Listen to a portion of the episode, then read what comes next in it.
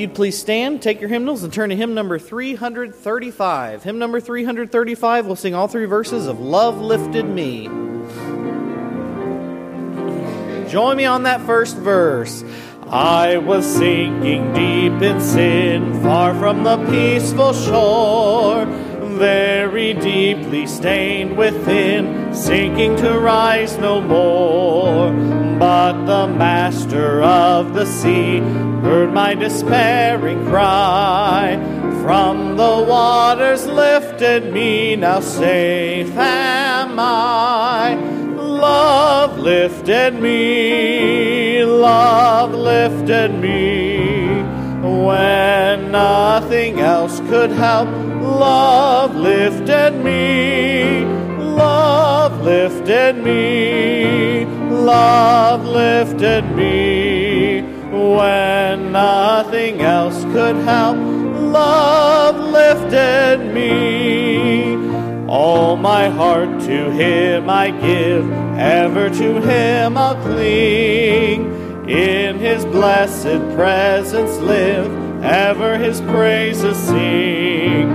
Love so mighty and so true merits my soul's best songs. Faithful, loving service too to him belongs.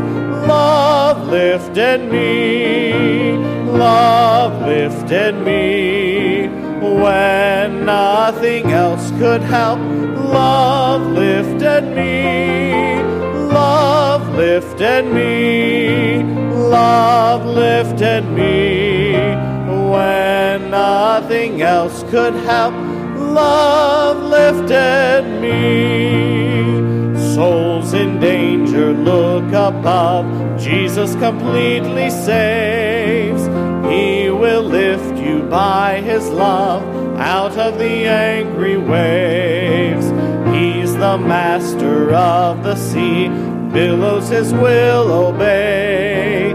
He, your Savior, wants to be, be saved today.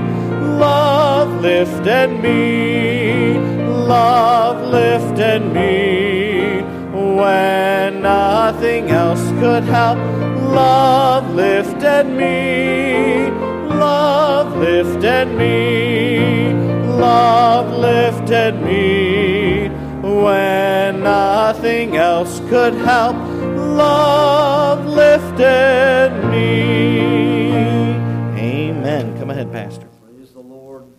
Glad He loves us tonight? Amen. Well, sure thankful to be back in the Lord's house. Good to see a great group out uh, tonight. So let's go to the Lord uh, in prayer, and then we'll uh, get right uh, to it uh, tonight. I'm going to ask Brother Joe Quinlan if you'd open us in a word of prayer tonight, brother.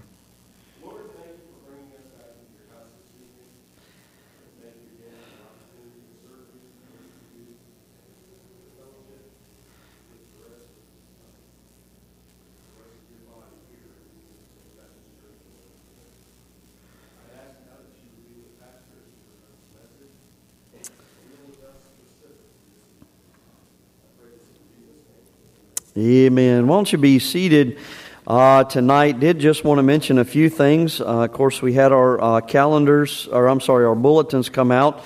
Uh, for January, and it has quite a few things uh, in there. But just wanted to mention, uh, of course, if you have kids in Faith Baptist School, don't forget about school does start back uh, tomorrow, and so looking forward uh, to that. And by the way, I do appreciate uh, the uh, men uh, and young men as well that helped out uh, this morning over with the fellowship hall and kind of getting things situated and cleaned up.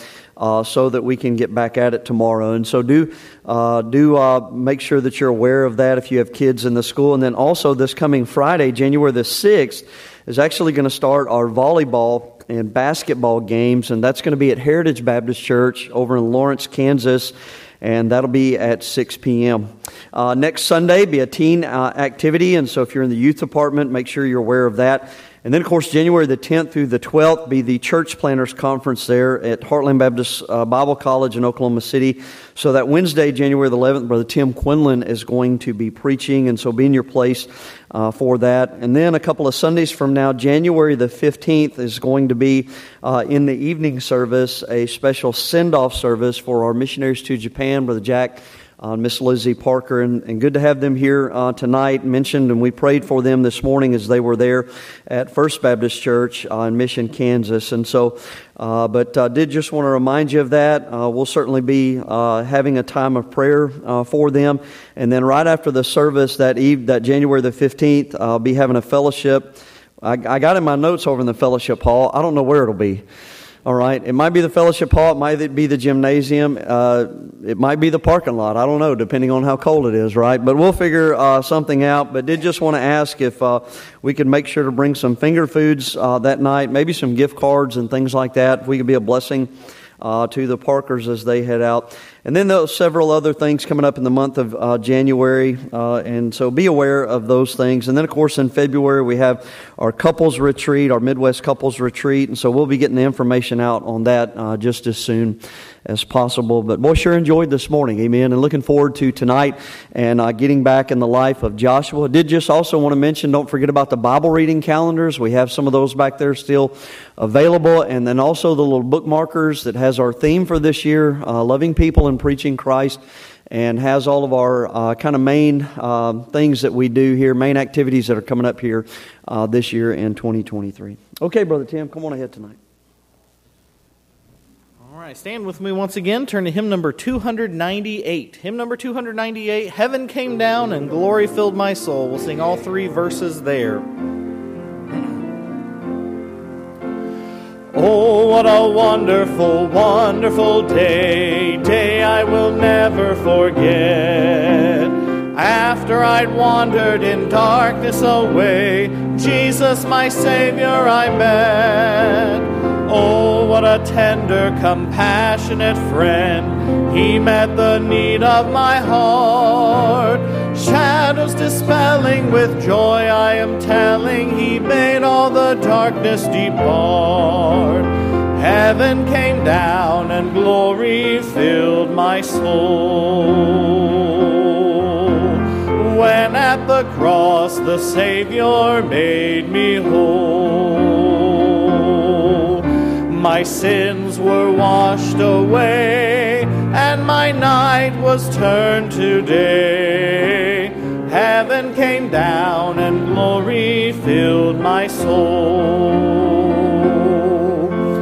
Born of the Spirit with life from above, into God's family divine, justified fully through Calvary's love Oh, what a standing is mine! And the transaction so quickly was made when, as a sinner, I came.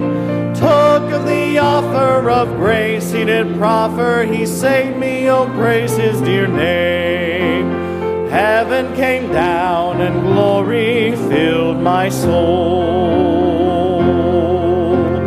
when at the cross the Savior made me whole. My sins were washed away, and my night was turned to day. Heaven came down, and glory filled my soul. Now I've a hope that will surely endure after the passing of time. I have a future in heaven for sure, there in those mansions sublime. And it's because of that wonderful day when at the cross I believe. Riches eternal and blessings supernal, His precious hand I receive. Heaven came down and glory filled my soul. When at the cross the Savior made me whole. My sins were washed away and my night was turned to day. Heaven came down and glory filled my soul. Amen. Brother CJ, would you please pray for the offering this evening?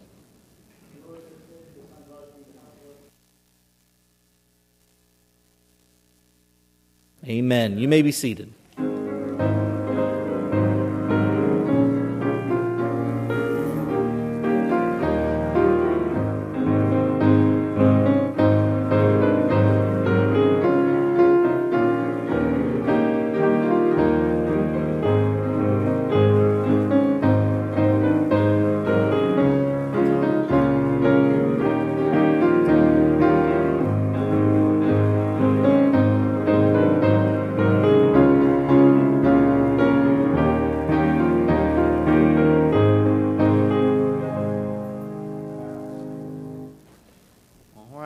You stand one more time with me. We'll turn to hymn number 317. Hymn number 317, we'll sing all three verses of Victory in Jesus.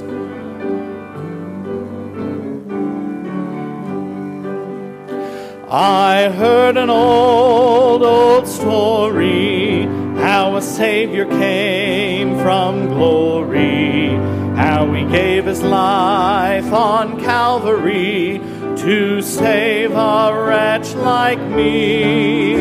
I heard about his groaning, of his precious blood's atoning.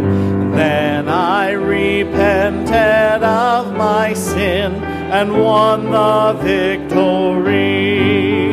Oh, victory in Jesus, my Savior forever. Bought me with his redeeming blood. He loved me ere I knew him and all my love is due him. He plunged me to victory beneath the cleansing flood.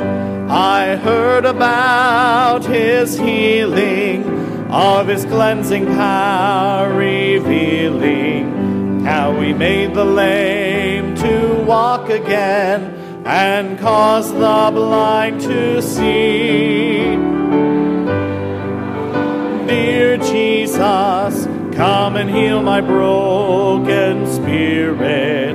And somehow Jesus came and brought to me the victory.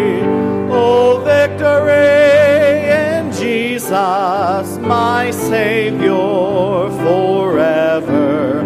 He sought me and bought me with his redeeming blood. He loved me ere I knew him, and all my love is due him. He plunged cleansing flood. I heard about a mansion he has built for me in glory.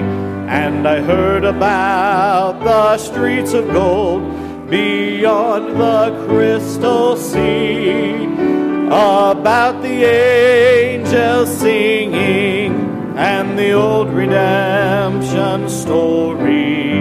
And some sweet day I'll sing up there the song of victory. Oh, victory in Jesus, my Savior forever.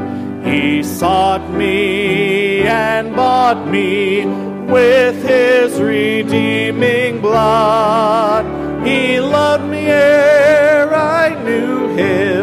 and all my love is due him. He plunged me to victory beneath the cleansing flood. Amen. If you would please remain standing, get your Bibles out for the message. Joshua chapter number 10 tonight. Uh, the book of Joshua in chapter uh, number 10. And man, excited to get back into the life of Joshua. I think I'm just excited to get back into routine. Amen. And uh, you, uh, you and I both know we are creatures of habit. Amen. And so, uh, Joshua chapter uh, number 10. But I do really enjoy uh, going through and, and studying uh, the life of, of Joshua. It's just a, a, real blessing. Joshua chapter number 10 tonight. I'm going to begin reading in verse number 1. Okay. And I, I realize it's been a while since we, we've been in, in this study. Okay.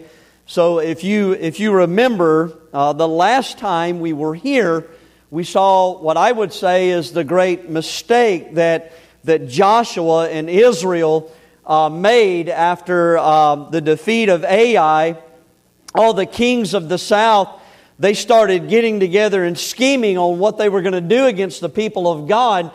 And, uh, but the people of Gibeon had a better idea. They, they basically, and I like how chapter 9 and verse 4 puts it, they, they worked wilily. In other words, they went uh, to Joshua and deceived him uh, and the people of Israel. They made themselves appear as if they had come from a far country and they tricked Israel into making a, an agreement, a covenant of peace uh, with them. And, and what I would say to you is this, is it really gave us a great picture on uh, making a deal with the devil. All right? Because that's the way the devil works. He is a deceiver and, and all of those things. And, and so what I'm saying to you tonight is this, don't fall for his deception. Don't do that, friend. It comes with a great cost, and you can see that in the relationship with Israel and Gibeon, whether it be in what we're going to look at tonight or even down uh, the road under the reign of Saul and David and all of those things. But let's look at chapter number 10 tonight because this brings us back now to the rest of those uh, kings of the south. They're still scheming on what to do. And so it says, Now it came to pass when Adonizedek, king of Jerusalem, had heard how Joshua had taken Ai and had utterly destroyed it as he had done to Jericho and her king, so he had done to Ai and her king. And now the inhabitants of Gibeon had made peace with Israel and were among them, that they feared greatly because Gibeon was a great city, as one of the royal cities, and because it was greater than Ai, and all the men thereof were mighty. Wherefore, Adonizedek, king of Jerusalem, sent unto Hoham, king of Hebron. That's a great name, isn't it? Hoham. That's awesome. Amen. I'm just not. I'm not saying if you have any sons, name them Hoham. I'm just saying Ham would be fine. Ham bone, all right, but not Hoham. All right, Hoham, king of Hebron. But notice the other ones here. And unto Piram, king of uh, Jarmuth, and unto uh, Japhiah, king of Lachish, and unto Deber, king of Eglon, saying, Come unto me and help me, that we may smite Gibeon, for it hath made it hath made peace uh, with Joshua and with the children of Israel. Therefore, the five kings of the Amorites, the king of Jerusalem, the king of Hebron, the king of Jarmuth, the king of Lachish, and the king of Eglon gathered themselves together and went up, they and all their hosts, and encamped before Gibeon and made war uh, against it. And so here's, here's what they do they say this listen, we're, we're, we're not going to be able to take these people on just one at a time by ourselves. Let's all come together. And we're going to go against Gibeon. We're going to start a fight. And uh, we're going to take on Joshua and, and Israel. And it's what I would call tonight the alignment, all right, the alignment of the southern kings. Okay, and so this is what we're going to look at uh, tonight. In fact, I'd say this I, I would say that really what we find here is another, another picture, if you will, of the New Testament victorious life. And what I mean by that is this is that this really shows us some more aspects about how our enemy works against us in the New Testament, the devil. So here's, here's what I would say to you tonight. If I were to subtitle it, I would say this this is what I would call the tactics of the enemy. All right? And here's, here's the idea. One of the best ways to get victory in your life is to understand how the devil's working against you. It really is. And we're going to see some of those things tonight. It's, I'm telling you, if you're a note taker and you're a word studier, you might want to be sitting down with your pen ready tonight. Pretty good stuff here. Father, thank you for the Word of God. Pray that you bless now in Jesus' name. Amen. You may be seated uh, tonight. I actually wrote in my message last night uh, about the college football games and how crazy they were yesterday. And I came in this morning, and Brother Parker, Brother Steve Parker, looked at me and said, Man, them games were crazy last night. I was like, Man, he's been reading my message. But they were, man. And I'm telling you, both of the the, the playoff games and stuff. And I listen, I, I love uh, sports and football and those kind of things and watching that. But I, I really enjoyed that TCU Michigan game. I really enjoyed both games because the Big Ten lost both of them. Amen.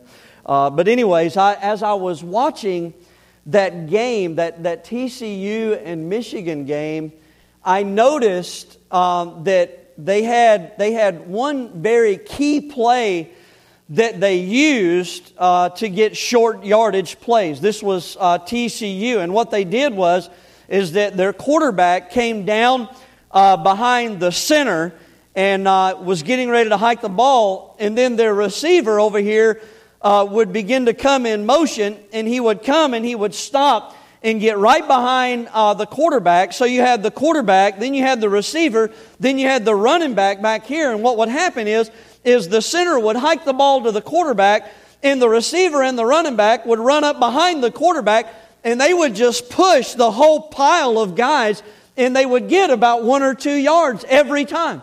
And be a fact, they even got up to the goal line at one time and done the same thing, and they ended up scoring a touchdown. Well, what happened was is that finally in the fourth quarter, Michigan figured it out. And so there was another short yardage play, and sure enough, I mean, you, you had the quarterback, he came up behind the center. The announcer starts going, uh, I think I know what's going to happen here. I'm sitting on the couch going, I think I know what's going to happen here. And evidently, Michigan's defensive coordinator said, I think I know what's going to happen here. And sure enough, the wide receiver starts coming in motion and gets right here, and the running back's right there. And so Michigan had all of their defensive linemen, and they brought all three linebackers and just shoved them right here. And you know what happened? Here's what happened nothing. TCU went, okay, this ain't going to work, and they stopped. And they said, all right, we got to punt the ball. Well, what I'm trying to get across to you tonight is this why don't we get the same understanding about how our enemy works? Well, what, what, what do you mean? Well, why? Well, why? So here's the thing so that we can stop, we, we, we can put a stop to Him bringing defeat in our lives and, and to start having victory. And that's really, that's really what our text is, is about uh, tonight. What, what I want to say to you tonight is this is that the tactics of the enemy, they have not changed.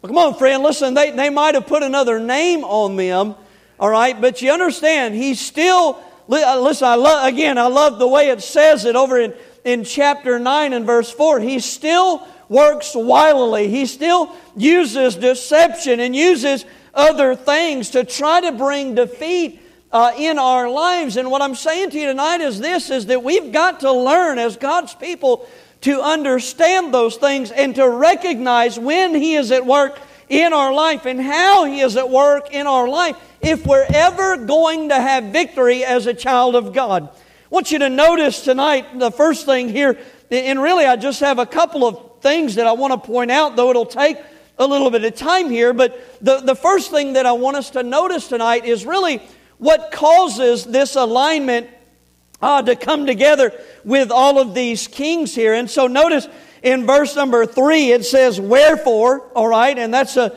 great word to kind of underline because it's wherefore and therefore and all of those things are there for a reason, all right? And so what it's beginning to talk about is Adonizedek, king of Jerusalem, getting together with the other four kings in the south and coming together. But the wherefore that begins in verse 3 and begins to tell of this alignment, it's actually pointing back all right, to verses 1 and 2. And it's telling us why all of, all of these uh, kings and their, and their armies are, are coming together. Uh, and that's found in verses 1 and 2. So let's look at that tonight. It says, Now it came to pass when Adonizedek, king of Jerusalem, had heard how Joshua had taken Ai and had utterly destroyed it, as he had done to Jericho and her king, so he had done to Ai and her king, and how the inhabitants of Gibeon had made peace with Israel and were among them, that they feared greatly because Gibeon was a great city, one of the royal cities, and because it was greater than Ai, and all the men there, thereof were mighty. And then again it says, Wherefore Adonizedek, king of Jerusalem, he gets all of these kings together. So basically, there's two causes for this alignment to take place. One of those is Joshua's victory over Jericho and Ai, and the other one is the agreement that the Israel made with Gibeon. These things, now watch this, these two things show us, all right, who the devil is going to come after, but also when he has a tendency to come after us. Okay, so so okay, what well, what is that? Well, let, let me give you let me let me give you the first cause. It's Joshua's fame.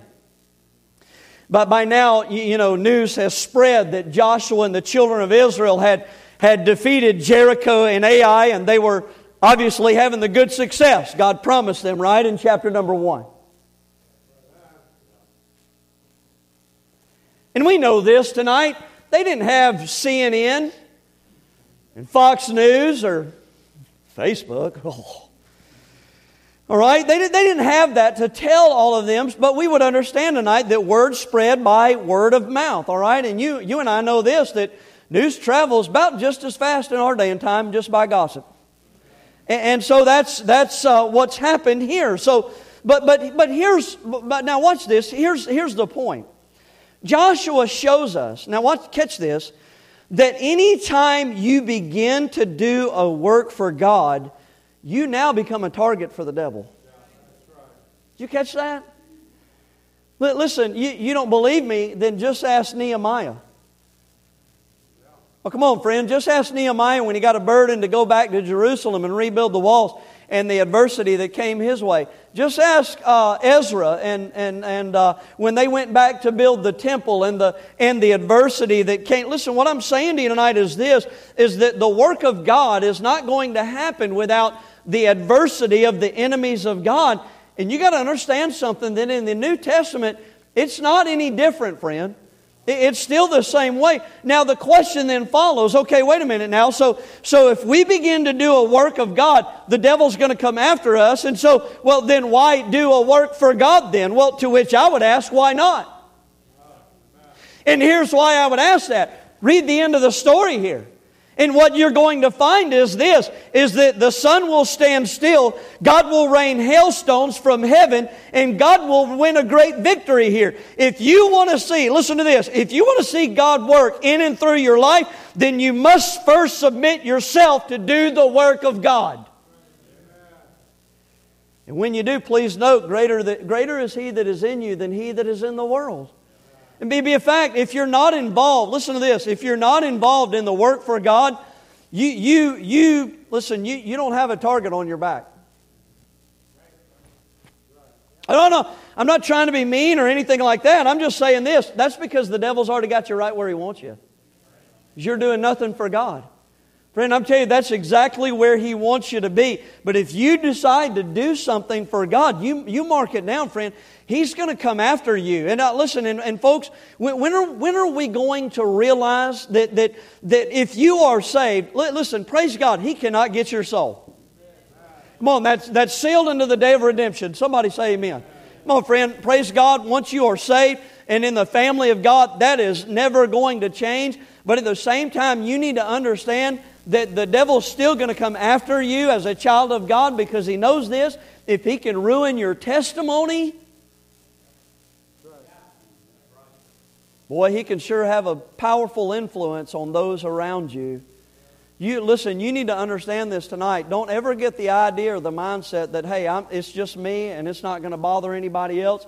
If I mess up or I blow it or I get away from God, no, no, no, no, no, my friend. You're not on an island to yourself. There are people around you watching you and need you to be the light of the world unto them and to give them the gospel of Jesus Christ and to witness to them and to have a testimony that backs it up. Somebody say amen tonight. And I'm just saying to you, friend, listen, if, if the devil the devil knows this, that if he can get you defeated and giving up on the things of God and getting away from the things of God, then not only is he ruining your life, but he's also ruining those around you that you could have an influence on. He is keeping them in the darkness that they are in when they need the light of the gospel of Jesus Christ. Listen, you understand, I have seen kids ruined because parents got defeated in the things of God. And by the way, I've seen church members negatively affected when pastors or, or other families in the house of God are defeated in the things of God. Friend, I'm telling you tonight, if you're involved in the work of God, the devil is coming after you. He's coming after you. That's why when I, you know, we have these young men that surrender to preach, and praise God for that. But I'm telling you, one of the things that they have to look forward to when they surrender is that they're going to meet with the preacher in the office.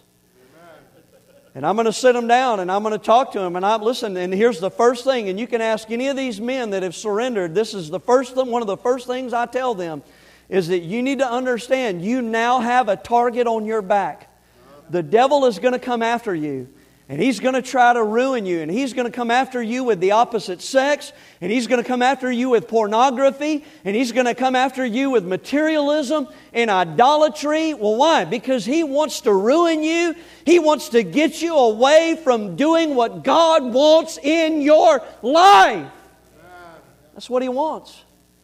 And it does, listen, and it's no different. Listen, I, am telling you right now, as, as a preacher, sure, there's, there's a tremendous responsibility that comes with pastoring and, and those kind of things. But if you're a mom and dad, you got a tremendous responsibility. If you're a grandma or a grandpa, you got a tremendous responsibility. Now, come on, friend. If you're a Sunday school teacher or a youth worker or a bus worker or whatever the case may be, you're watching those kids in the nursery. My friend, don't forget they're watching you. And you have a responsibility to be faithful. And I'm just telling you, friend, listen, I am so sick and tired of watching men of God be exalted to a place of great responsibility and great influence. And the next thing you know, you hear some great wickedness take place in their life. So and so got involved in pornography and they're not in the ministry anymore. So and so had an affair and they're not in the ministry anymore. So and so embezzled a bunch of money from the church and they're not in the ministry anymore. Friend, listen to me tonight. I'm telling you, we have an enemy. We have an enemy, and when you are serving God, He is coming after you just like He wanted to come after Joshua right here. Always think about, man, what if Joshua what if Joshua would have given up, said, Oh man, they're all coming together against me, we might as well throw in the towel? Or what if Joshua would have got discouraged and feared, just quit, or all those things? Listen, the impact, the negative impact that he would have had on Israel and those around him, the work of God would have stopped. But praise God, he trusted God and went into battle here, and he's going to win a great victory for God. And I'm just saying to you tonight, friend, as a child of God, you and I can still have victory in our day and time and we look at all these things going on around us and all the wickedness and the things that even some of God's people are getting involved in, and we get discouraged and we get, man, we get dis, uh, we just, we get all in a mess and in a tizzy and want to throw in a towel. My friend, what we need in our day and time is a few more Joshuas to rise up and say, I'm going to serve God with all my soul and all my heart and all my mind. Not only that, but listen, it, it wasn't just Joshua's fame that would trigger all of this. I mean, you keep reading here, and not only does it talk about the victory at Ai and the victory at Jericho and over their kings, but it was also it was also his failure with Gibeon. Think about it, friend. It goes on and talks about now and now and how the inhabitants of Gibeon at the verse at the end of verse number one, they've now made peace with Israel and were among them. Now, let me just say this tonight in defense of Gibeon. Okay? Though they did deceive Joshua and Israel, they did join the winning side. You ever think about that? I, I just thought, man, there's just kind of a small, small little lesson right here to say this. They may have made all their former friends mad, but I'd rather leave all my worldly friends behind for the things of God. Amen? And that's really, in essence, that's what, that's what Gibeon did. But, but at the same time, listen, it would be this it would be this agreement that would also motivate this alignment uh, of the southern kings. And I, listen, I, we could sit here and speculate all night and be silly like, you, you know, some could ten, certainly have a tendency to do. And I, I, don't, I don't know, all right? I, I don't know if things would have been handled differently. And, and when they came, when Gibeon came to Joshua and to Israel, and, and if Joshua would have said, Hang on, fellas, we're, we're about to jump into this agreement here, and we haven't even talked to God. Let's, let's go pray and talk with God. And then God said, Listen, they're, they're trying to deceive you, destroy them.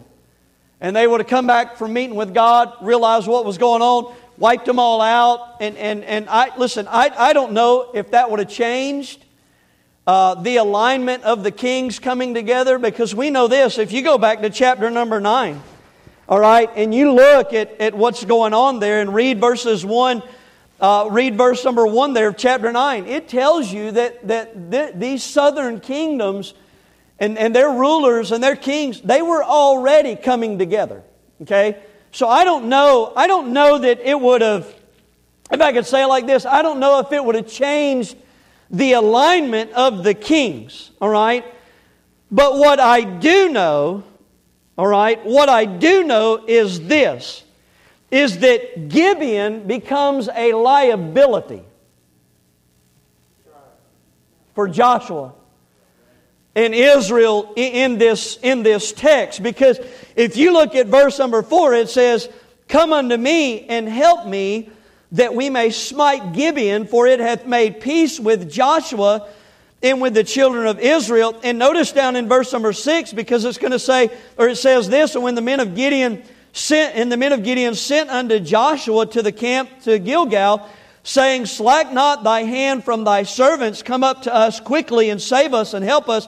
For all the kings of the Amorites that dwell in the mountains are gathered together uh, against us. So, so here's the thing. What, what I'm trying to say to you tonight is this the, the, this alignment of the kings it, it, it, that will attack Gibeon, basically what they are doing is they are forcing Joshua and Israel to fight on their terms rather than Joshua and Israel uh, letting God dictate the terms. Does that make sense? And, and, and, and, but, here's, but here's the thing this is what I love. Praise God, doesn't really matter. God's going to overcome all of it. That's pretty awesome when you think about the failure that was made there. But, but again, couldn't we say this tonight? It also shows us when the, when the enemy has a tendency to attack. It's right after a failure. Now listen, I, I love saltwater fishing. I could we could we'd just spend the rest of this evening tonight talking about fishing. I love it, man. And we go down to you know to Florida and be with family in the summertime, and that's the first thing I do. I mean, we go to we go straight. We get there, we go straight to Peg Leg Pete's and eat seafood about all we can stand, and then we have to go to Academy Sports so that I can get my saltwater fishing license because that's what my whole vacation is going to be about. It's going to revolve around being on the beach, having a pole in the sand, and a line in the water. Amen. I'm, listen, I, and I love it. And I, I, we've caught some, you know, pretty decent fish from there, some redfish and some pompano and, and uh, some permit and different things like that, and just had a, had a great time. There's these little bluefish you can catch and they're really just kind of trash fish to me. And, and so they're just little little fellows there, and you can you can catch them. And what, what I what I do with them is we reel them in, you know, and bring them in, and, and I'll take them up and I'll put them on my tackle box or something like that, and I'll cut them up into pieces, and have these, you know, just this piece of raw fish and blood and bleeding, and just have it right. Oh, son, mm, and put it on a hook because I want to catch something bigger. And the next thing you know, you might hook a little shark, stingray. Boy, those are fun to get off the hook. God, what's that tail? What's... But here's, here's what I'm saying. Do you know, do you know why you, you, know, you, you tend to catch something bigger like a shark or something like that? Here's why. Because they smell blood in the water. They think, oh, something's dead or something's dying. That's easy prey. You, you get you getting the illustration here? Because what, what I'm saying to you tonight is this that's, that's, a, that's exactly what's going on here. That's, that's, exactly, that's exactly how the enemy works today. He's waiting on you to mess up. He's waiting on you. He's waiting on you to blow it. He's waiting on you. you. You know that besetting sin that you struggle with? He's waiting on you to give in and mess up. And then here's what's going to happen He's going to smell blood in the water. And he's going to come after you with discouragement. And he's going to come after you with all kinds of foolish thinking and all kinds of warfare and temptations. Does anybody get what I'm saying tonight? Because he smells blood in the water, friend, and he's looking to ruin you, and he's looking to get you defeated and, and, and discouraged and wayward from the things of God. I'm just telling you, that's, that's, exactly, that's exactly how He works. And, and I, listen, He smells that blood in the water and, and, comes, and comes after you and, and me. And I, listen, you give in to His deception like Joshua did, and He'll come after you.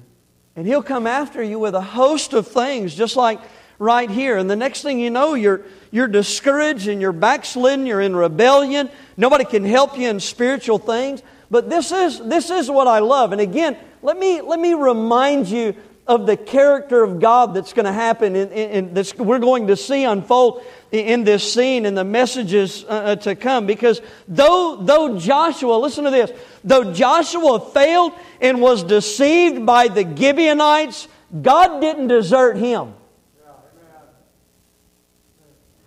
Just like He doesn't desert us. In fact, He never leaves us nor forsakes us. Somebody say amen tonight. And I, listen, I, and, and even when we fail, friend, even when we fail, I, I love, I love the, the, the, the, the theme that, that begins to take place here. Look, look at verse number 8. And the Lord, and the Lord said unto Joshua, Fear them not. Oh, come on, friend. Read the book of Joshua over and over again. Fear not, fear not, fear not. Friend, God, God's with Joshua just like God is with you and me. And what I'm saying to you tonight is this, is that you can blow it and the enemy can come after you, but you need to understand that God doesn't leave you nor forsake you, and you can come to Him and be forgiven of Him and get back in the saddle and keep fighting and have victory in your life. No doubt about it. But you need to know when you strike out and do a work for God, He's coming after you. If you fail and mess up, He's coming after you. And be a fact, what you begin to see unfold in this scene is a lot of the ways and really the pattern of how things begin to unfold when He does come after you. Look, look at verses 3 through 5 of our text there in Joshua 10. It says, Wherefore Adonizedek, king of Jerusalem, sent unto Hoham, king of Hebron, and, and, and unto Piram, king of Jarmuth, and unto Jeph, uh, Japhiah, king of Lachish, and unto Debir, the uh, king of Eglon, saying, Come up unto me, and help me that we may smite Gibeon. Okay, and, and, and so that's what they're going to do. And then he begins to list all the five kings there once again in verse number five. But what I want you to see is not only the cause of this alignment here, but how it's all how all of these are, are connected to, together because I, it, what, what happens is this is that when you begin to study all of the, all of the names of these cities and, and what they represent, what, what you begin to find is this is that they're all intertwined and, and connected together, and, and really they give us a picture of how, of how the enemy works and the things that, that we begin to fall into as we give in and, and we begin to live a, a defeated life. Let me, let me just show you some things tonight, just, just quickly. number one, there, you have in verse number five or, or even uh, verse number three, there, you have kind of the, the ringleader, if you will, Adonizedek, all right, king of, of Jerusalem. Now, this is obviously the, the, this city right here, Jerusalem. We would say this, very familiar, right? Be, in fact, I would say this that that, and we know this, there, there are great things in, in store uh, for this city, such as the kings of Israel. I think of David, who, who, uh, who would conquer the city and, and brought it under Israel's control. So it was called, uh, one of the nicknames for it was the city uh, of David. But more importantly, we know this it's also where the temple of God will be. What a blessing that is. All right, but, but here you got to understand this right now. It is not the holy city that it's known for, all right, what we would know it for uh, today. Uh, I, and I don't know if you know this, but the first time, the first time the name Jerusalem, uh, th- this is the first time the name Jerusalem appears in the scriptures. It's pretty interesting to know. But the city, all right, the actual city is, is, is first seen in Genesis 14, in, in verse number 18, and there it's known as the city of Salem. Salem means peace. In fact, you might recognize the king back then. His name was Melchizedek. If you don't, you don't recognize that, all right, it's, it's, you know, you go to the city, or the book of Hebrews, excuse me, and it's, Melchizedek is a type of, uh, of Christ, all right? And, and, and really, this is interesting. In similarity with Joshua's battle, Abraham went to battle against an alliance of kings that had taken Lot captive, and God gave Abraham the victory, and then Abraham would give a tithe unto Melchizedek. Pretty awesome. Salem means peace. But that was back in Genesis.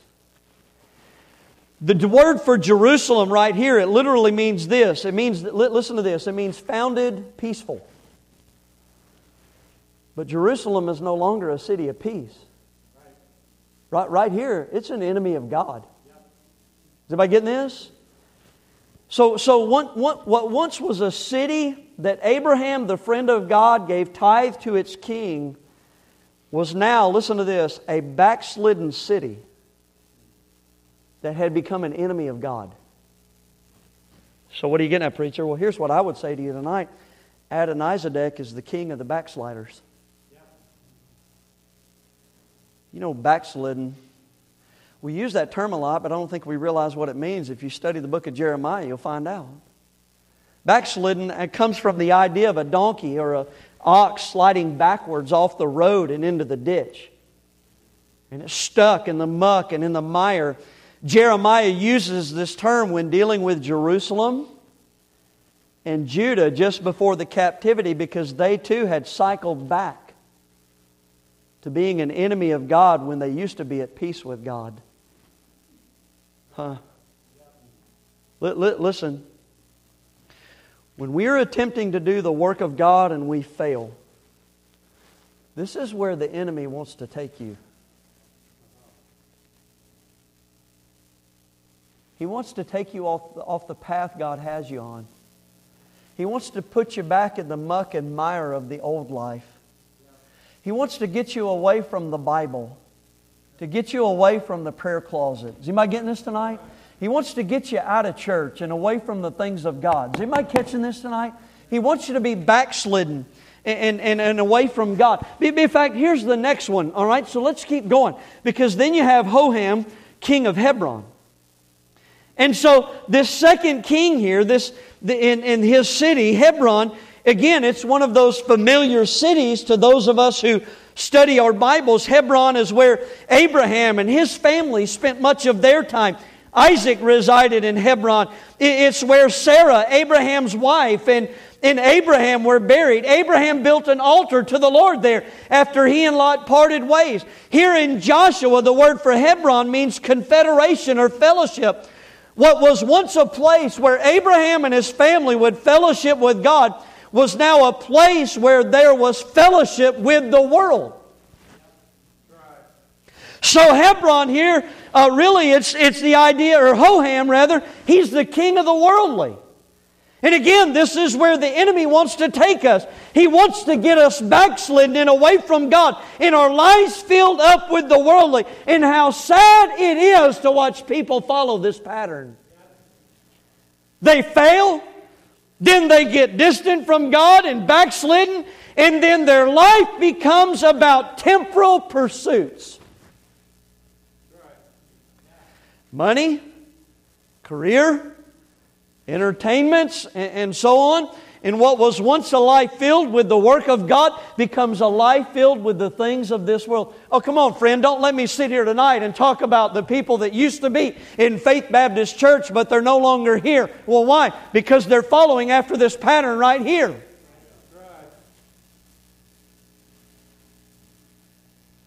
And what's interesting to note is that the city of Hebron will also be tied to King David. David will reign, will first reign as king for seven years in the city of Hebron.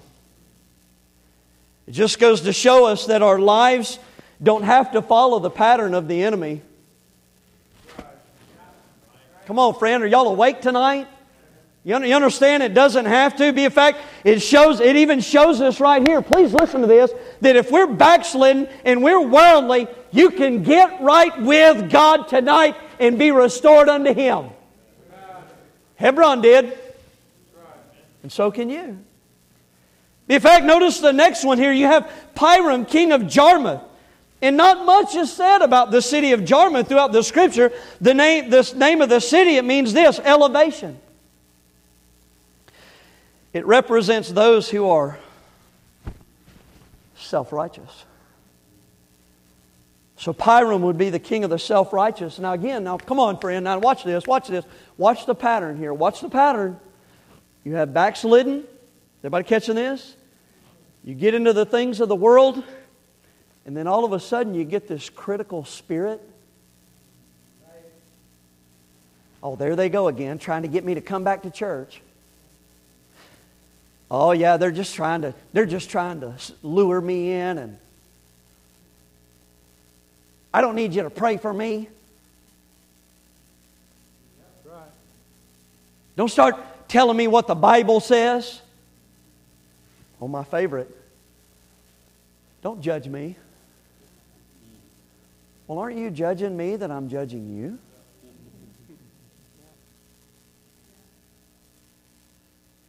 When really we're just trying to love on them help them get back to the things of God and the goodness of God and the great. Is anybody getting this tonight? You, you understand? Do you not see the pattern here?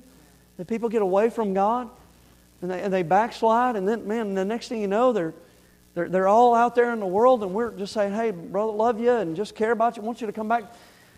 Well, I, you know, I just, I don't, I don't really need, I'm, I'm just, I'm fine. And just have this critical spirit, this self righteous attitude. You know, all the people in that church are just a bunch of hypocrites. Really, you are too. Why don't you come? Hang out with the rest of us hypocrites. I mean, you going to stop going to Walmart because we go to Walmart too? I'm just giving you all kinds of things to fire back. Look, look at the next thing here. Let's keep going here. Japhiah, king of Lachish. Lachish is a city that well, it fits well to its name because, he, uh, you know, even after it becomes part of Israel, the city of Lachish was one of the last strongholds that went against Babylon as it finally took uh, Jerusalem captive. The word, lake, the word Lachish, it literally means this it means obstinate.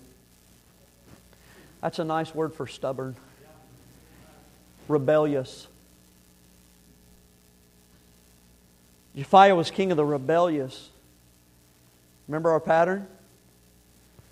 Backslidden, worldly, self righteous, critical spirit. Watch this. And the critical spirit develops quickly into a spirit of bitterness. Rebellion.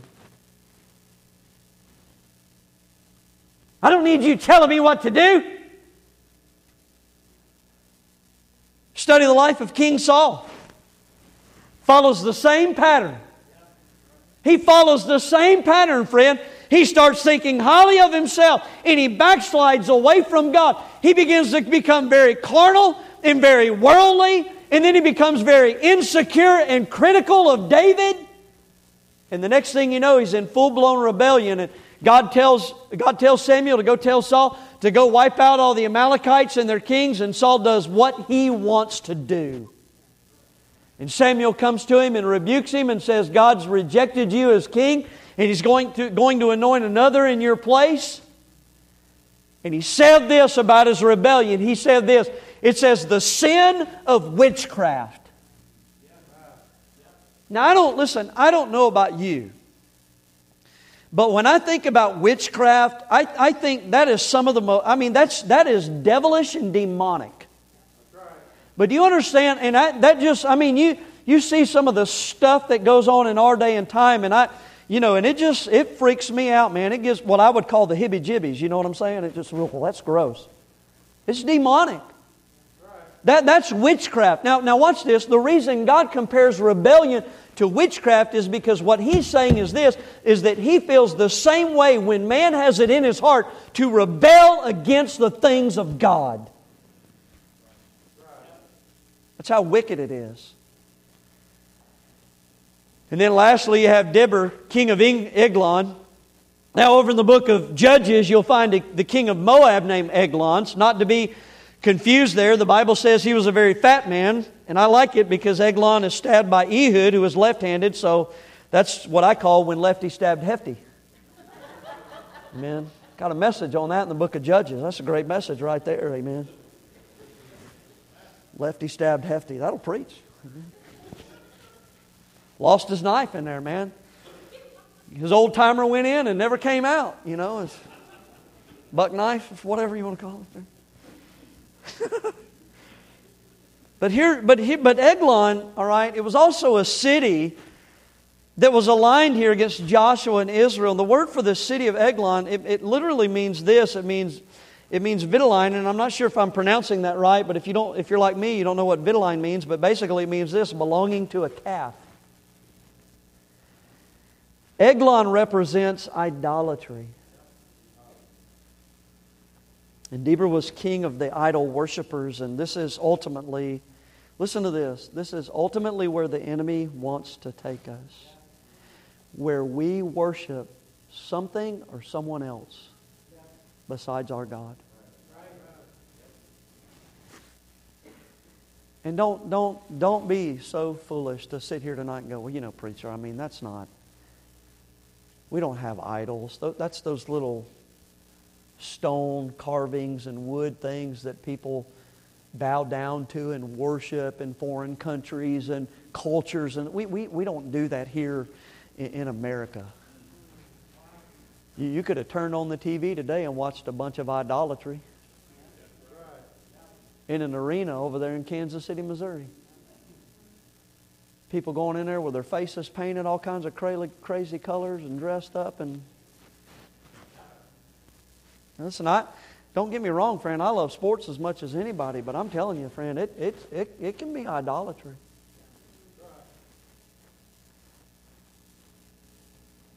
You understand, an idol is anything that we place ahead of God. It doesn't have to be a false God made out of wood or stone. It can be anything. Listen to this it can be a good thing. I've seen people make idols out of their children and all of a sudden their children dictate every spiritual decision or direction in their home when really God ought to be doing that. I've seen people take things like entertainment and, and, and listen and, and make an idol out of it where, listen, it, it just becomes everything that they're consumed with, what they spend their money on, what they think about, what their mind is filled with and their heart. I've seen people, listen, I, I understand. You and I got to have money to live on. I, I realize that. I'm not ignorant of that. But I've also seen people make that the most important thing in their life, and that's what they live for. Or, or their job, or whatever the case may be. The point is this, friend we, we do have an idolatry issue. And the enemy, listen, I'm just telling you tonight, this is the pattern that the enemy wants you to follow. He, he's going to come swarming after you when you surrender and submit and begin to be involved in the things of God. He's going to wait for you to mess up and he's going to smell blood in the water and he's going to come after you. He's going to try to discourage you and get you away from the things of God and out of prayer and out of the Bible and distant from God and your fellowship into this place where you're just kind of going through the motions. And then the next thing you know, friend, you start dabbling into the world and getting into the world. And the next thing you know, you start getting this critical spirit about everything. You might even be sitting in here tonight and having a critical spirit. Well, that preacher, he just thinks, no, no, no, no, I'm just trying to give you the Bible. You got, some, you got an issue tonight, take it up with God. But he wants you to take you from there to full on rebellion. And then the next thing you know, you're completely away from the things of God. And you are exalting the things of the world and living for that. And, and you're worshiping those things rather than the God that saved you and bought you with his precious blood. What a pattern. What a picture. Boy, I could sit here tonight and tell story after story after story of people that I've watched follow and do the exact same thing.